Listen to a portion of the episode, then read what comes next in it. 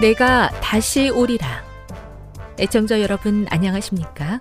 여기는 AWR 희망의 소리 한국어 방송입니다. 본 방송은 천국 복음을 온 세상에 전파하기 위해 제7일 안식일 예수 재림교회가 설립한 세계 방송망입니다.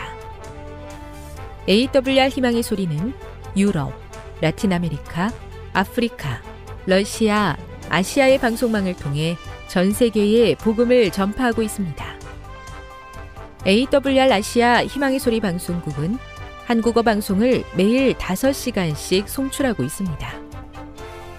희망의 소리 방송은 인터넷과 스마트폰을 통해서도 언제나 청취하실 수 있습니다.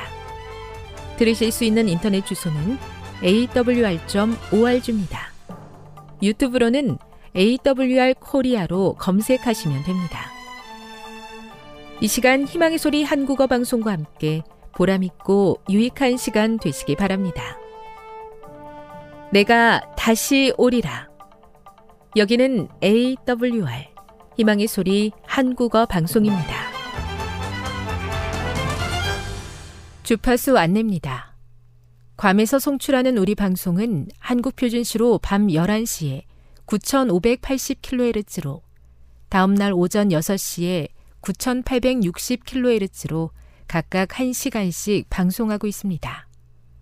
우즈베키스탄에서 송출하는 우리 방송은 한국 표준시로 밤 9시에 15,530kHz로 밤 10시에 9,740kHz로 타지키스탄에서는 밤 9시에 15,255kHz로 각각 1시간씩 방송하고 있습니다. 애청자 여러분의 많은 청취 바랍니다.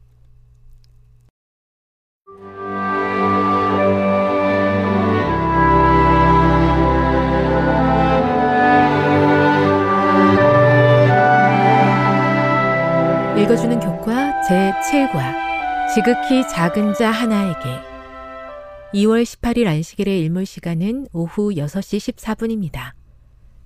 기억절입니다. 그때 임금이 그 오른편에 있는 자들에게 이르시되 내 아버지께 복받을 자들이여 나와 창세로부터 너희를 위하여 예비된 나라를 상속받으라. 마태복음 25장 34절 성경은 자주 나그네와 고아 그리고 과부에 대해 이야기한다. 그들이 바로 예수님께서 말씀하신 내 형제 중에 지극히 작은 자들일 수 있다. 오늘 우리가 어떻게 이 사람들을 알아볼 수 있겠는가? 성경 시대의 나그네들은 전쟁 또는 기근으로 인해 고향을 떠나야 했던 사람들이었다.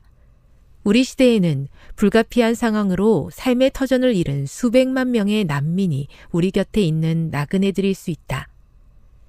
고아들은 전쟁, 사고 또는 질병으로 인해 부모를 잃은 아이들이다. 보호자가 수감되었거나 그 밖의 다른 이유로 인해 홀로 남겨진 아이들도 마찬가지다.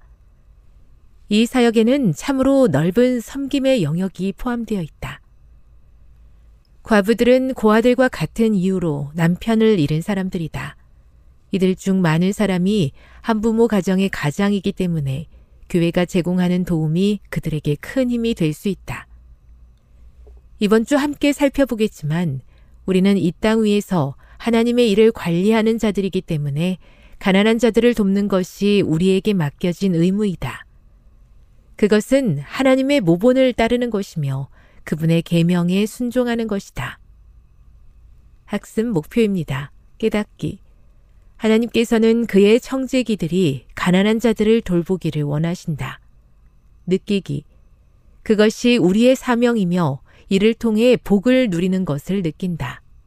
행하기. 우리의 운명을 결정하는 가난한 자들에게 대한 나눔을 실천한다. 다음의 내용을 안교소 그룹 시간에 함께 토의해 보십시오. 1. 그대가 최근에 가난한 사람을 도와준 것은 언제였습니까? 2.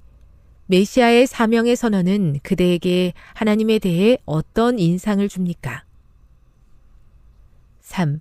가난한 자를 도움으로써 복을 받았던 경험이 있습니까? 4. 마태복음 19장 21절에 전 재산을 팔아서 가난한 자를 도우라고 하신 말씀은 어떤 의미로 하신 말씀이라고 생각합니까? 5. 욥기 29장 16절이 말한 욥의 선행에 대해서 생각해 보십시오. 6. 하나님께서는 왜 우리에게 가난한 자들을 도우라고 부탁하셨을까요? 7. 그대는 가난한 자를 돕는 것이 왜 운명을 결정하는 문제가 된다고 생각합니까? 결론입니다. 하나님은 청지기들에게 가난한 자들을 돌보라고 하셨습니다. 그것은 메시아의 사명, 그리고 충실한 종들의 삶 속에서 잘 나타났습니다. 가난한 자들을 돕는 것은 중요한 우선순위이며 그것은 그들의 삶에 복이 되었습니다. 잠시 있다가 사라질 재물을 우상으로 삼기보다는 영원한 소망을 선택하고 가난한 이들을 도와야 합니다. 이것은 우리의 영원한 운명을 결정할 문제가 될 것입니다.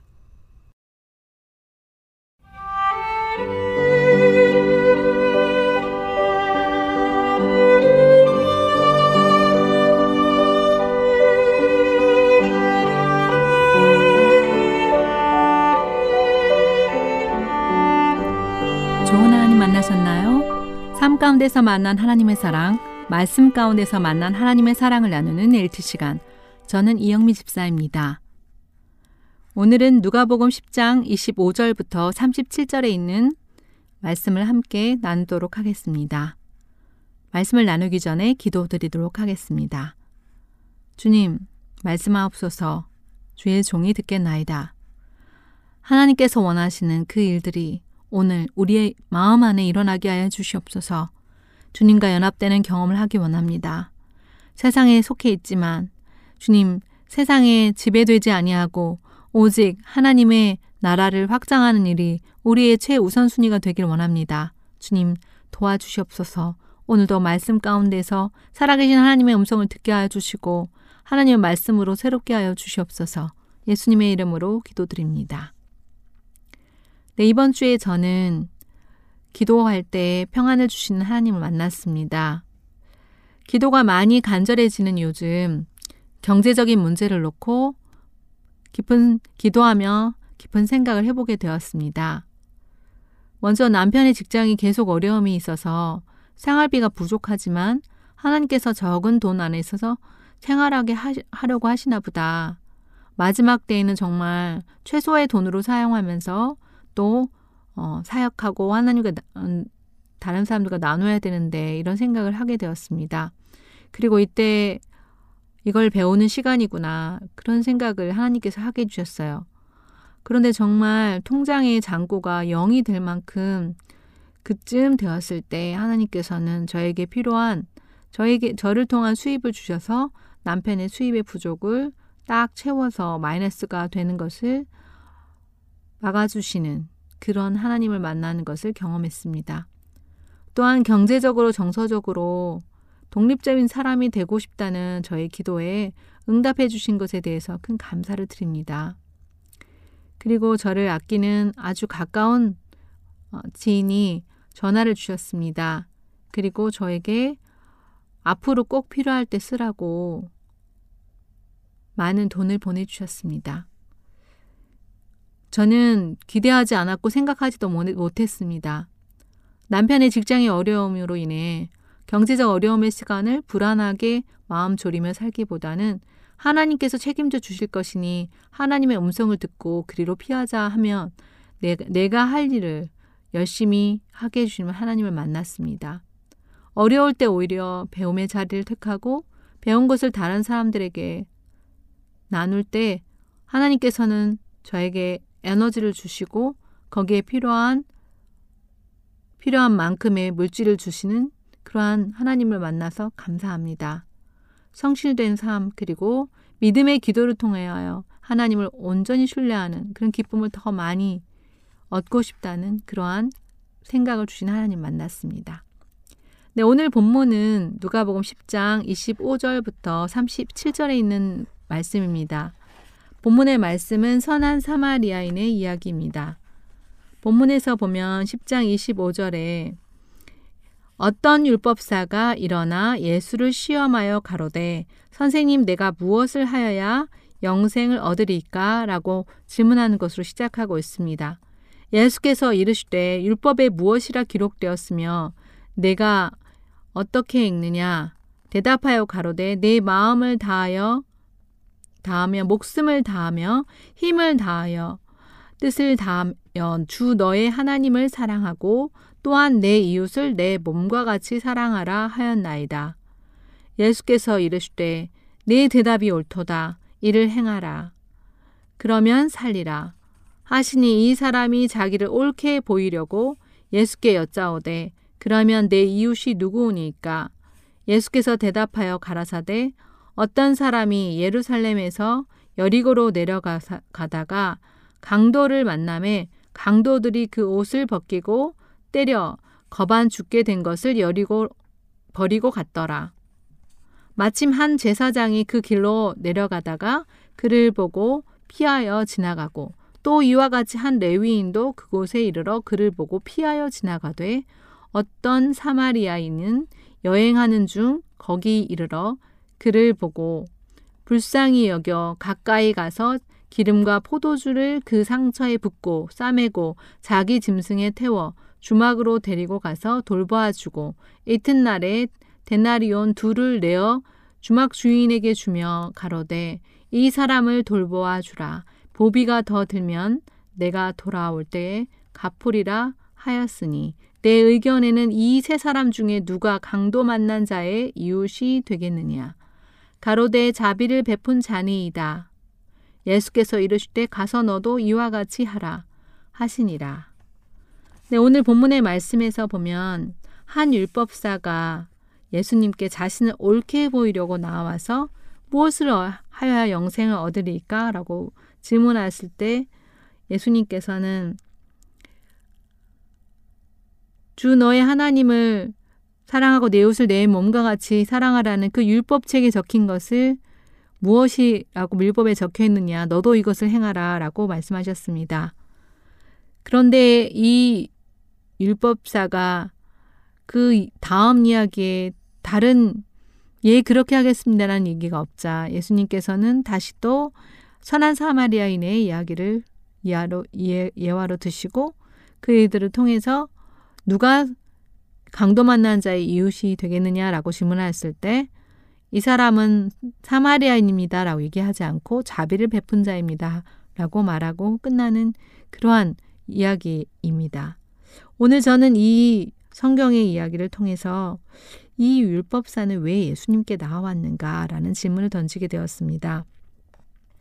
그런데 본문에서는 이 율법사가 나온 이유가 예수님께 그 자기를 옳게 보이려고 라고 했다고 했습니다. 왜 이 율법사는 예수님께 자신을 옳게 보이려고 했을까요? 다음 질문에서 그가 예수님께 자신을 옳게 보이려고 한 이유를 알 수 있게 됩니다. 그때 그는 이렇게 이야기를 합니다. 선생님, 내가 무엇을 하여야 영생을 얻으리까? 라고 질문을 합니다. 예수님께 옳게 보이려고 한 율법사는 그가 그동안에 하나님께서 하라고 하신 일들을 나름대로 잘 지켰다고 하기 때문에 이 정도면 그래도 내가 영생을 얻을 수 있겠지라고 생각을 했는지도 모르겠습니다. 아마도 그렇게 했을 거라는 생각이 여기서 드는데요. 그는 하나님께서 주시는 그 영생은 바로 자신이 무엇을 해야지만 하는 것이라고 생각했던 것입니다. 그때 예수님께서는 아, 그것이 아니다. 오직 예수만이 너에게 영생을 줄 수 있다. 라고 대답하시는 대신에 율법에 무엇이라고 기록되었느냐? 그리고 너는 어떻게 읽느냐라고 질문을 오히려 하십니다. 하나님의 말씀에 무엇이라고 적혀 있는 것은 매우 중요합니다. 그러나 그것보다 또 더 중요한 것은 그 말씀을 어떻게 읽느냐 하는 것입니다. 율법사는 율법사이기 때문에 성경을 잘 알았습니다. 곧바로 답변을 합니다. 내 마음을 다하며 목숨을 다하며 힘을 다하며 뜻을 다하여 주 너의 하나님을 사랑하라고 얘기합니다. 하나님을 사랑하는 것이 무엇인지 지금 바로 앞에 계신 그 하나님을 인정하지 못하는 율법사는 하나님이 어떤 분이신지 잘 알지 못하고 자신이 알고 있는 그 율법을 율법의 주인 되시는 주님 앞에 그 율법을 아는 대로 이야기하였습니다. 그때 예수님께서는 이 율법사에게 뭐라고 얘기하십니까? 하나님을 사랑하고 또 내 이웃을 내 몸과 같이 사랑하라고 말, 잘 그 답을 알고 있는 율법사에게 예수님께서는 너도 네 대답이 옳다. 너도 이와 같이 가서 행하라. 그러면 살 거다. 라고 얘기합니다. 이 말은 또 무슨 뜻입니까?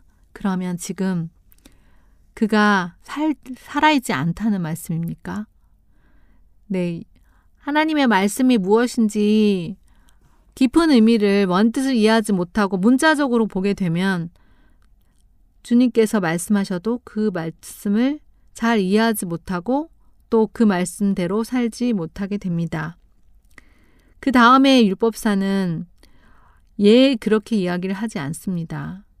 이 사람이 자기를 옳게 보이려고 하는 질문을 보면 알 수 있습니다. 그러면 내 이웃이 누굽니까? 라고 질문합니다. 왜 이 율법사는 내 이웃이 그럼 누굽니까? 라고 질문했을까요? 그는 아마 율법사이기 때문에 내 이웃을 내 몸과 같이 사랑하라는 그 율법을 지키기 위해 많은 노력을 했을 것입니다.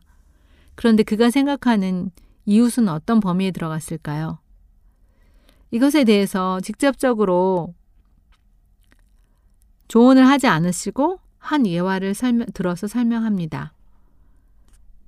예수님께서 말씀하신 이 예화는 강도 만난 선 사, 강도 만난 사마리아인을 대하는 레위인과 제사장의 태도입니다. 이 두 사람은 강도 만난 이 선한 사, 이 강도 만난 사마리아인을 보고 피하여 지나갔다고 하였습니다. 제사장들과 또 레위인은 왜 피하여 지나갔을까요? 그들은 그 강도 만난 사람이 유대인인지 또 사마리아인인지 먼저 그들을 그것을 판단하였을 것입니다. 두 번째로는 자신의 안위를 생각하였을 것입니다. 아, 저 사람이 저렇게 강도 만나서 다 죽게 됐는데 혹시 강도가 여기 숨어 있다가 나한테 위협을 가하는 거 아니야? 자신의 안위를 생각했던 것입니다. 또한 그들은 이, 이 사람은 사마리안이기 때문에 내가 이렇게까지 할 필요가 없어. 이들은 어차피 구원을 못 받는 민족이야. 라고 하면서 이제 그 마지막 연명한 목숨을 소중히 여기면서 살리고 하지, 살리려고 하지 않았을지도 모릅니다. 그들은 보고 피해 지나갔다고 하였습니다. 그런데 사마리아인은 강도 만난 사람에게 어떻게 대했습니까? 첫 번째, 피하여 지나간 사람들하고는 다르게 그를 불쌍히 여겼다고 했습니다. 그가 유대인이던 그가 사마리아인이던 불쌍히 여기는 것입니다. 이 불쌍히 여기는 것은 그 스스로가 아, 위협감이 드는 데서 다른 사람을 불쌍하게 여기고 돌아본다는 것은 쉽지 않은 일입니다.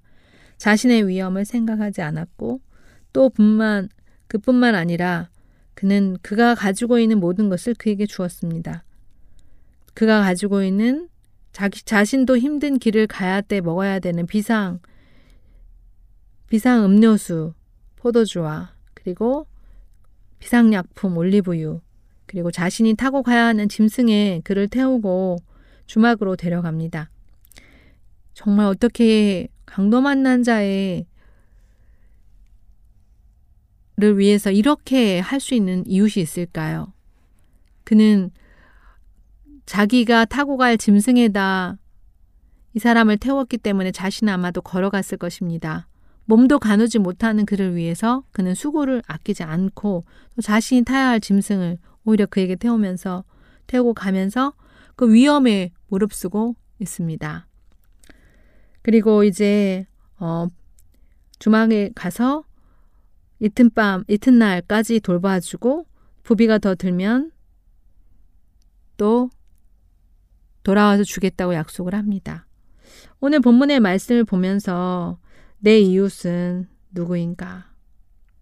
그리고 율법사는 왜 끝까지 선한 사마리아인이라고 얘기하지 않고 자비를 베푼 자입니다. 라고 그 강도 만난 자의 이웃에 대해서 이야기하고 있는가? 이 편견을 예수님께서 어떻게 해결하기 원하시는가라는 질문을 가지고 적용 질문을 해보게 되었습니다.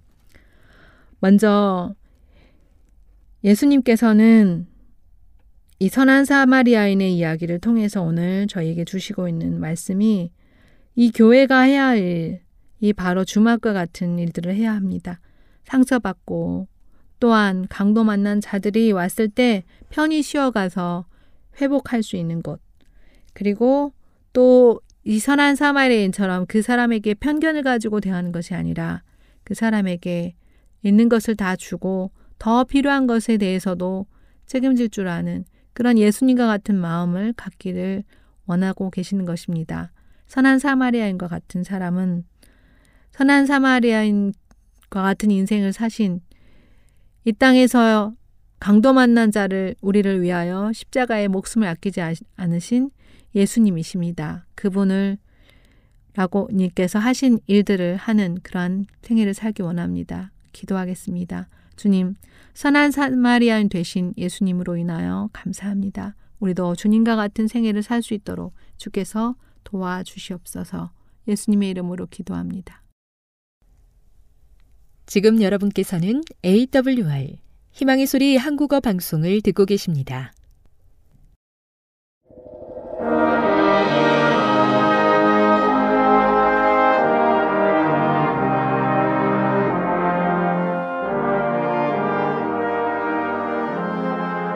시청자 여러분 안녕하십니까? 하나님의 말씀으로 감동과 은혜를 나누는 시간입니다. 먼저 하나님의 말씀 마태복음 6장 25절의 말씀을 읽어드리겠습니다. 그러므로 내가 너에게 이르노니 목숨을 위하여 무엇을 먹을까? 무엇을 마실까? 몸을 위하여 무엇을 입을까 염려하지 말라.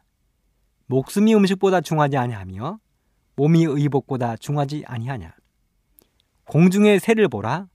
심지도 않고 거두지도 않고 창고에 모아 들이지도 아니하되 너희 천부께서 기르시나니 너희는 이것들보다 귀하지 아니하냐? 너희 중에 누가 염려함으로 국회를 한자나 더할 수 있느냐? 또 너희가 어찌 의복을 위하여 염려하느냐? 들의 백합화가 어떻게 자라는가 생각하여 보라. 수고도 아니하고 길쌈도 아니하느니라. 그러나 내가 너희에게 말하노니 솔로몬의 모든 영광으로도 입은 것이 이 꽃 하나만 갖지 못하였느니라. 오늘 있다가 내일 아공에 던지우는 들풀도 하나님이 이렇게 입히시거든 하물며 너희일까 보냐 믿음이 적은 자들아. 그러므로 염려하여 이루기를 무엇을 먹을까, 무엇을 마실까, 무엇을 입을까 하지 말라. 이는 다 이방인들이 구하는 것이라. 너희 천부께서 이 모든 것이 너희에게 있어야 할 줄을 아시느니라. 너희는 먼저 그의 나라와 그의 의를 구하라. 그리하면 이 모든 것을 너희에게 도와시리라. 그러므로 내일 일을 위하여 염려하지 말라. 내일 일은 내일 염려할 것이요 한날 괴로움은 그날에 족하니라. 저는 오늘 이 말씀을 중심으로 염려는 오직 사람만이 하는 것 이런 제목으로 말씀을 준비했습니다.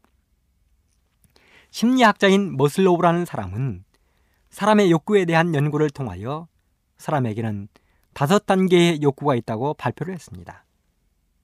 그 첫 번째 단계는 육체적인 것인데 식욕, 배설욕, 수면욕, 활동력, 성욕이라는 것입니다.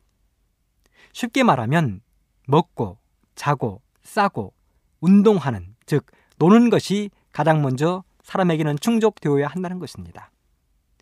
두 번째 단계는 안전의 욕구입니다. 육체적, 정신적으로 안전해야 되는 것입니다. 사람의 기본적인 육체적인 필요가 채워지고 나면 그 다음은 안전하게 되기를 원하는 것입니다. 우리가 재산을 모으면 저축을 하는 이유도 미래에 좀 더 나은 생활을 하고 싶은 마음에서 그렇게 하는 것입니다. 세 번째 단계는 소속과 애정에 대한 욕구입니다. 육체적으로 충족이 되고 마음과 몸이 편해지면 이제는 어디엔가 소속이 되어보고 싶은 것입니다. 이런 욕구 때문에 사람들은 가정을 이루고 친구를 사귀고 각종 단체를 만드는 것입니다. 네 번째 단계는 존경의 욕구를 하는 것입니다. 좀 어려운 말이기는 하지만 쉽게 말하자면 이전 세 번째 단계까지 욕구가 채워지면 이제는 사람으로서 좀 더 가치 있는 일을 하고 싶은 것입니다. 사회적인 봉사활동이나 여행, 문화활동을 즐기고 싶어 하는 것입니다. 그리고 그런 활동들을 통해서 명예와 권력을 갖고 싶어 하는 것입니다. 마지막 다섯 번째 단계는 자아 실현의 욕구입니다. 즉, 자기에게 있는 재능이나 소질을 개발하고 발전시켜 보고 싶은 것입니다. 우리의 믿음과 구원에 대한 간절한 소망은 여기에 해당된다고 할 수 있을 것입니다. 모든 사람은 각자가 가지고 있는 재능이나 소질이 다를 수는 있지만 모두 다 한두 가지는 가지고 있는 것이 사실입니다.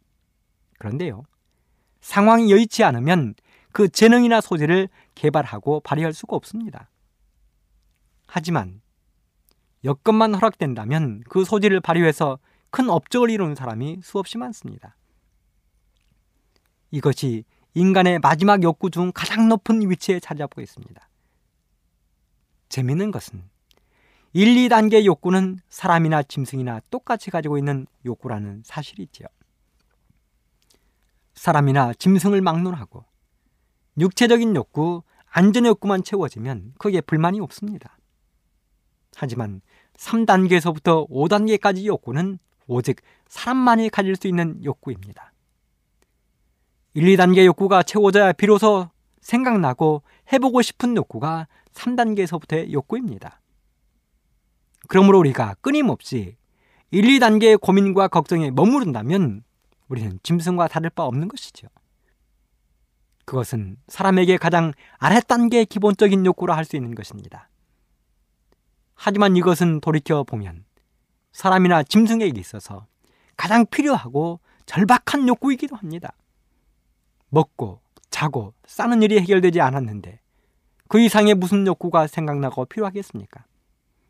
언제나 몸이 아프고 정신적으로 피곤한데 그 이상의 무슨 욕구가 필요하겠습니까? 그러므로 1, 2단계의 욕구는 가장 아랫단계 욕구이면서 반드시 채워져야 할 욕구입니다. 필수 불가결한 욕구입니다. 그래서 예수님도 하늘나라 시민이 될 사람들의 생활에 대해 설교하면서 이 말씀을 거론하는 것입니다. 우리가 잘 아는 것처럼 마태복음 5장부터 7장은 산상에서 교훈하신 예수님의 보물 같은 말씀입니다. 그래서 우리는 이 말씀을 산상 보훈이라고 하는 것이지요. 그 말씀 중에 여기 6장 25절로 34절은 염려하지 말라는 특별한 교훈의 말씀입니다.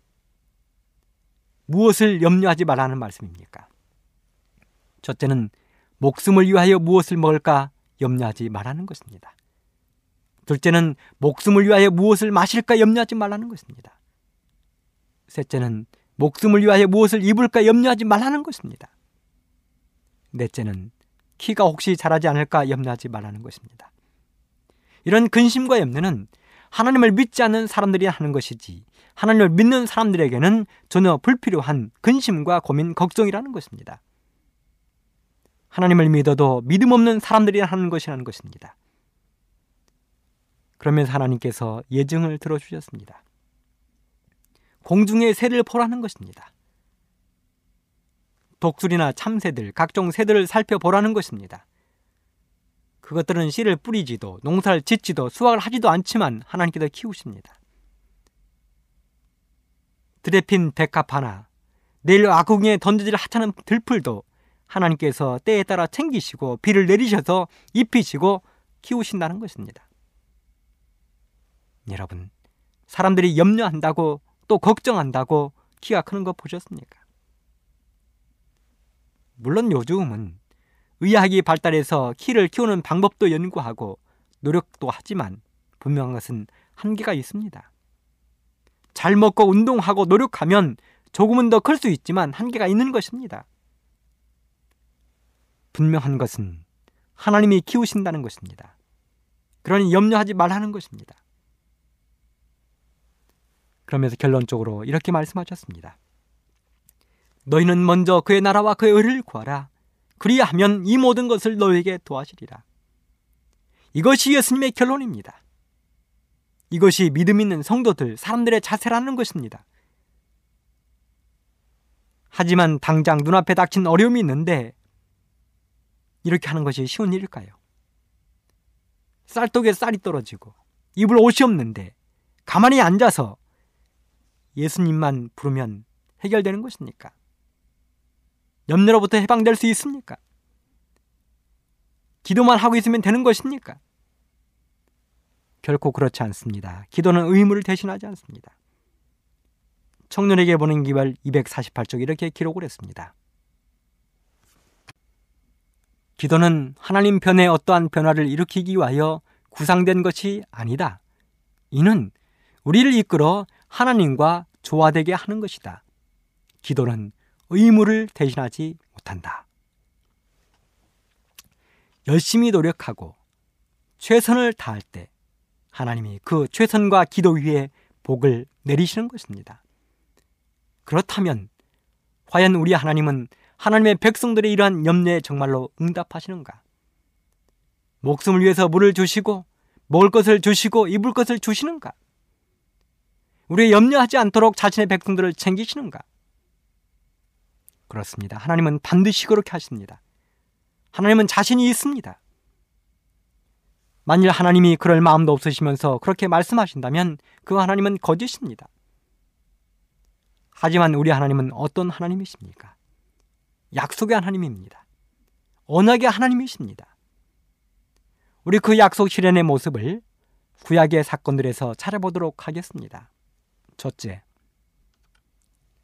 우리의 하나님은 목숨을 위하여 먹을 것을 넉넉히 주셨는가? 정답은 yes, 그렇다입니다. 제가 시작하는 시간에 말씀을 드렸지만 먹고 자고 싸는 문제는 사람들의 일차적인 욕구입니다. 그 문제가 해결되어야 그 이상의 다른 문제들로 넘어갑니다. 갓 태어난 어린아이들을 생각해 보십시오. 그 어린아이가 하루 종일 하는 일이 무엇입니까? 바로 먹고 자고 싸는 것입니다. 어린아이가 울 때는 언제입니까? 배가 고플 때입니다. 똥이나 오줌을 쌌을 때입니다. 나고 아플 때입니다. 하지만 이 문제가 해결되면 금방 방글거리고 행복해 합니다. 만일 이러한 문제가 해결되지 않으면 해결될 때까지 웁니다. 어른들은 체면이라는 게 있어서 조금은 참을 수 있지만 한계가 다가오면 똑같아집니다. 우리 성경에서 이런 문제를 찾아보도록 하겠습니다. 출애굽기 16장입니다. 이스라엘 자손의 온 회중이 엘림에서 떠나 엘림과 시내산 사이 신광야에 이르니 애굽에서 나온 후 제 2월 15일이라.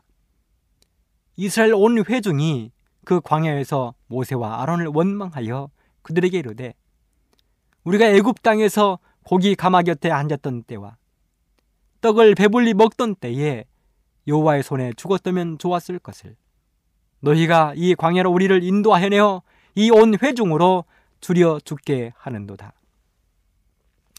이야기의 배경은 이렇습니다. 때는 이스라엘 백성이 애굽을 나온 지 두 달 반이 지났습니다.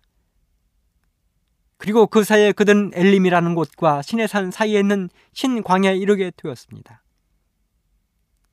제가 지도에서 이스라엘 백성들이 애굽을 나와 가나안까지 들어간 여행 경로를 보았더니 신광야는 오늘날 시나이 반도의 남쪽으로 모래투성이의 광야입니다. 그 모래투성이의 광야에 도착을 했는데 백성들이 그들의 지도자 모세를 원망하기 시작하는 것입니다. 원인은 양식이 떨어진 것입니다. 그도 그럴 만 합니다. 그들이 애굽을 떠나온 지 벌써 두 달 반이 지났습니다. 원래 애굽에서 가나안 땅까지는 어른들의 발걸음으로 일주일이면 넉넉히 갈 수 있는 거리였습니다. 물론 이스라엘 백성들이 어린이, 노약자, 여인들, 가축들을 거느리기는 했어도 아무리 느려도 한 달이면 가나안에 넉넉하게 도착을 하고도 남을 시간이었습니다. 그런데 지금 벌써 두 달 반이 지났는데 가나안 땅은 커녕 오히려 가나안과 반대쪽으로 가는 것입니다. 그들이 가야 될 가나안 땅과 점점 멀어지고 있는 것입니다. 그래서 마음이 점점 불안해지기 시작했습니다. 거기다가 설상 가상으로 가지가 나온 양식마저 밑바닥을 보이기 시작했습니다. 얼마 남지 않았습니다. 준비가 부족한 집들은 벌써 이 집 저 집으로 양식을 빌리러 다닙니다. 여러분, 양식을 빌리러 이 집 저 집을 돌아다니는다는 것이 얼마나 구차하고 부끄러운 일인 줄 아십니까? 제가 어릴 때 우리 집은 수시로 양식을 빌리러 이웃집을 다녀야 했습니다. 그때마다 우리들은 서로 가지 않으려고 엄마의 눈치를 살폈습니다. 그리고 막상 엄마에게 지목되어 이웃집에 곡식을 빌리러 갈 때면 정말 하늘이 무너지는 것 같았습니다. 그렇게 억지로 갔는데 같은 나이, 같은 학년의 여자아이를 만나면 두 번 죽이는 것입니다. 지금 이스라엘 백성들의 상태가 거기까지 이르게 된 것입니다. 그래서 많은 집들에서 부부싸움이 일어나고 아이들의 볼멘 소리가 들려왔습니다. 처음에는 그래도 가나안 땅에 도착만 하면 모든 것이 해결되리라는 기대로 견뎠지만 이제는 그런 희망마저 점점 사라져 가는 것입니다. 그리고 마침내 그 불평과 불만이 쌓여서 폭발해 버렸습니다. 그들은 외쳤습니다. 우리가 애굽 땅에서 고기 가마 곁에 앉았던 때와 떡을 배불리 먹던 때에 여호와의 손에 죽었다면 좋았을 것을 너희가 이 광야로 우리를 인도하여 내어 이온 회중으로 줄여 죽게 하는도다. 하나님은 이스라엘 백성들에게 양식이 떨어지는 것을 허락하셨습니다. 그들이 고난과 시험에 빠지는 것도 허락하셨습니다. 그리고 그러한 과정을 통하여 이스라엘 백성들이 하나님을 더욱 굳게 의지하기를 원하셨습니다. 하지만 하나님의 바램과는 달리 이스라엘 백성들은 불신과 불만으로 팽배해졌습니다. 자신을 이곳까지 인도한 모세를 향하여 돌을 들었습니다. 그들은 그렇게 가는 길에 장애물을 만날 때마다 용기를 잃고 쓰러지기를 반복했습니다.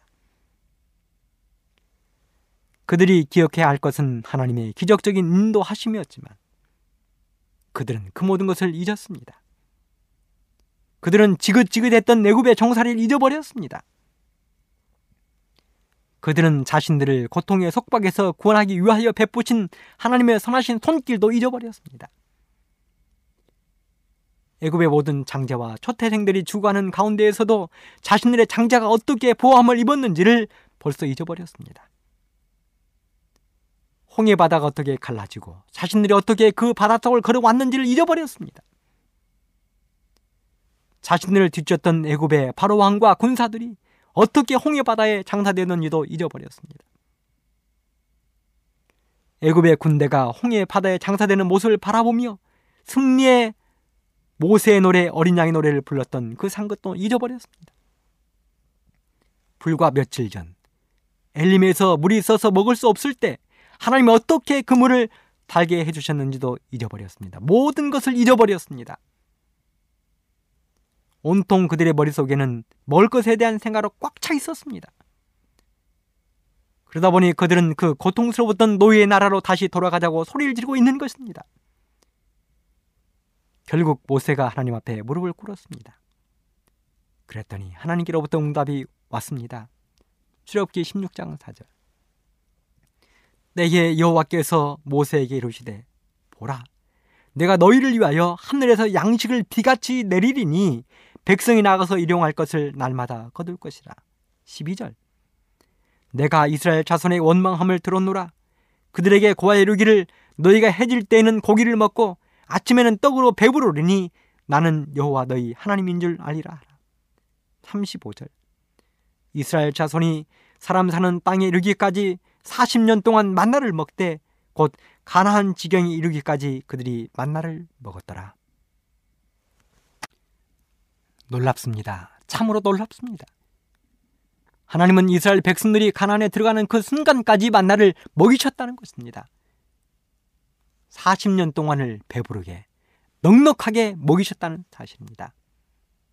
요수아 5장 12절 그 땅 소산을 먹은 다음 날에 만나가 그쳤으니 이스라엘 사람들이 다시는 만나를 얻지 못하였고 그 해에 가나안 땅의 열매를 먹었더라.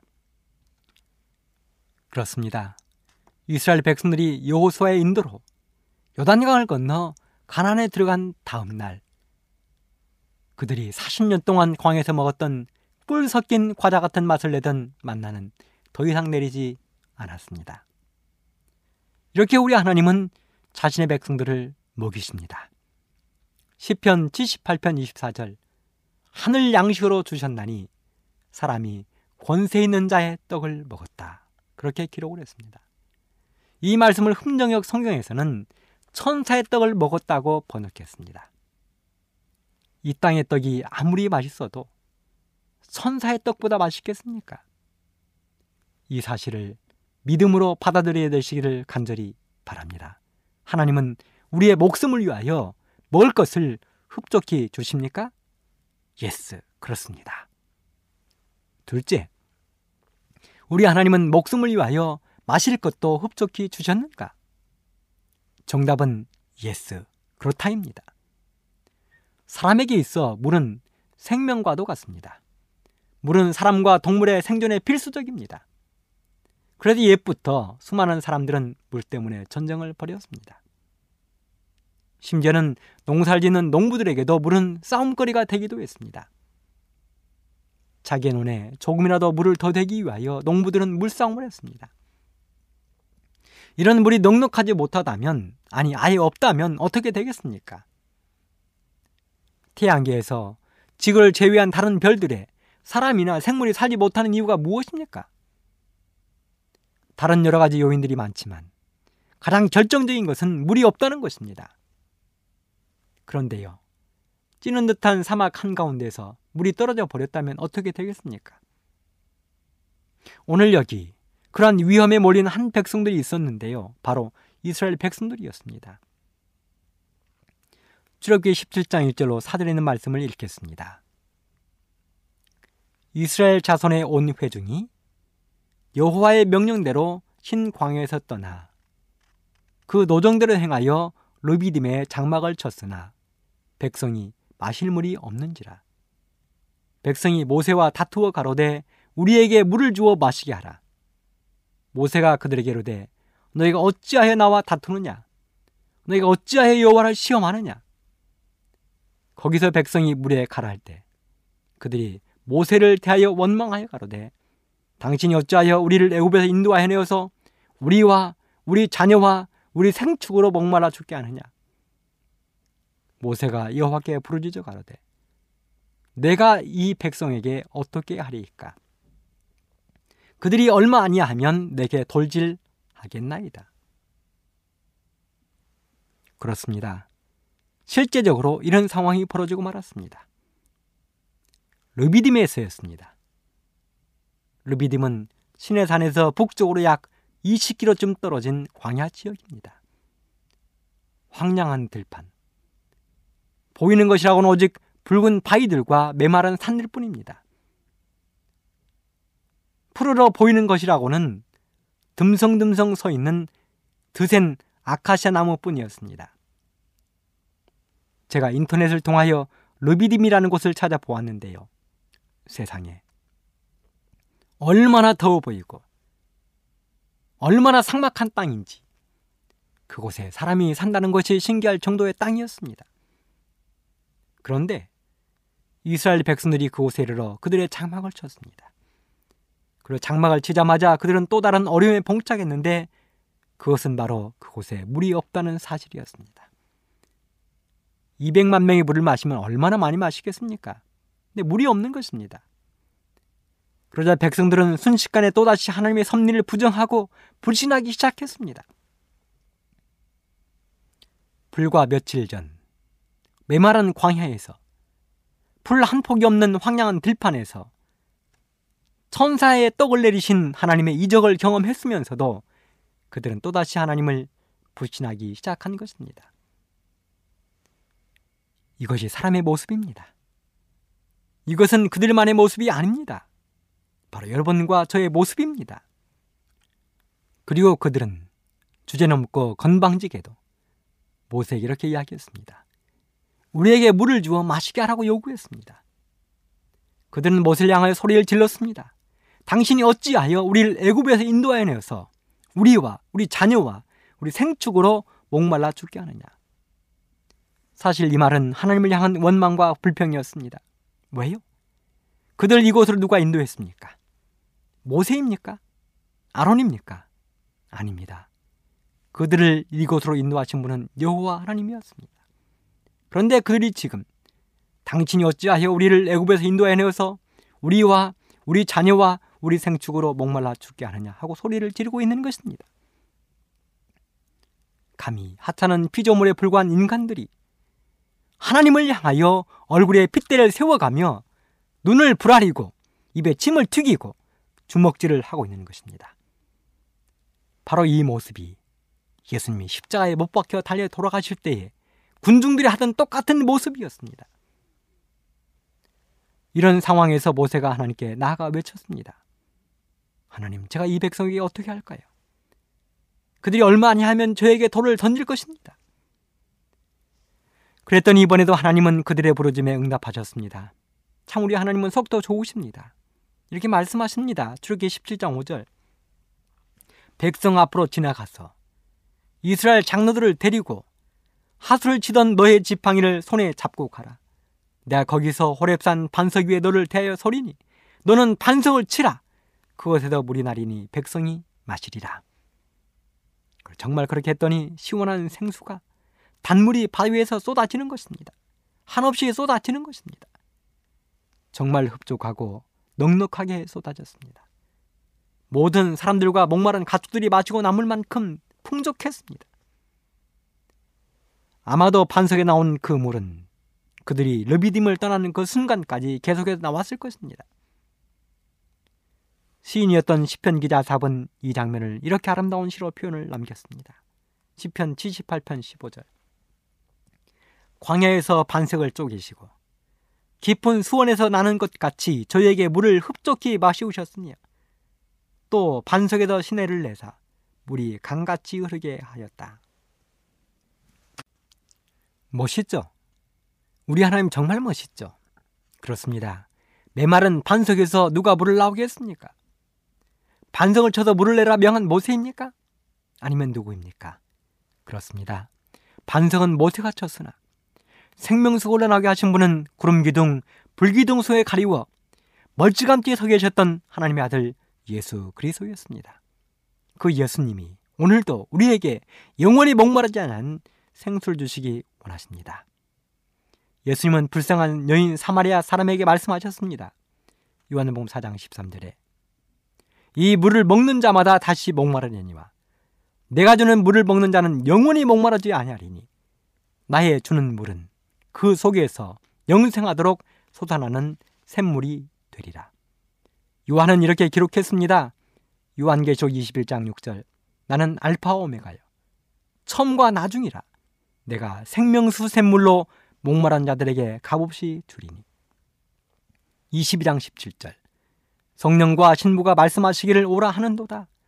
듣는 자도 오라 할 것이요 목마른 자도 올 것이요 또 원하는 자는 값없이 생명수를 받으라 하시더라. 그렇습니다. 우리 예수님은 이렇게 목마르지 않게 넉넉히 풍족하게 주시는 예수님이십니다. 그 예수님을 여러분의 개인의 구주로 꼭 붙들게 되기를 간절히 바랍니다. 세 번째 마지막으로 목숨을 위하여 입을 것을 흡족히 주셨는가? 정답은 yes. 역시 그렇다입니다. 시간 관계상 성경 한 구절의 말씀으로 대신하겠습니다. 느헤미야 9장 20절. 또 주의 선하신 신을 주사 저희를 가르치시며 주의 만나러 저희 입에 끊어지지 않게 하시고 저희의 목마름을 인하여 물을 주시사 40년 동안을 들여서 기르시되 결핍함이 없게 하심으로 그 옷이 헤어지지 아니하였고 발이 부르지 아니하였사오며 그렇습니다. 하나님은 40년 동안 그들의 옷을 책임지셨습니다. 신발을 책임지셨습니다. 발이 부르트지 않도록 건강까지 책임지셨습니다. 이분이 바로 우리의 또 나의 하나님이십니다.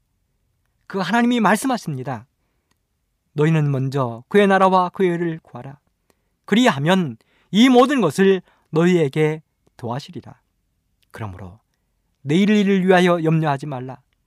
내일 일은 내일 염려할 것이요 한날 괴로움은 그날에 족하니라. 아멘입니까? 그렇습니다. 아멘입니다. 그 예수님을 여러분의 평생의 구주로 모시게 되기를 간절히 바라면서 이 시간을 마치도록 하겠습니다. 감사합니다.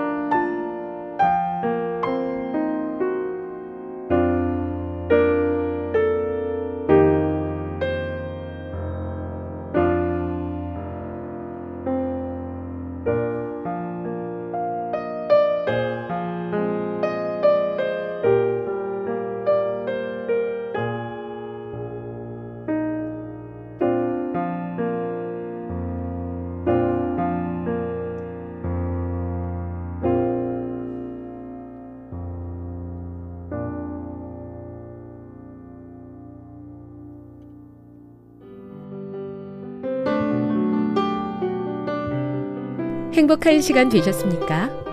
지금까지 여러분께서는 AWR 희망의 소리 한국어 방송을 청취하셨습니다. 방송을 청취하시고 문의를 원하시는 분은 우편번호 02461 대한민국 서울시 동대문구 이문로 1길 11 희망의 소리 방송부 앞으로 편지나 엽서를 보내주시거나 지역번호 02-3299-5296에서 8번으로 전화 주시기 바랍니다.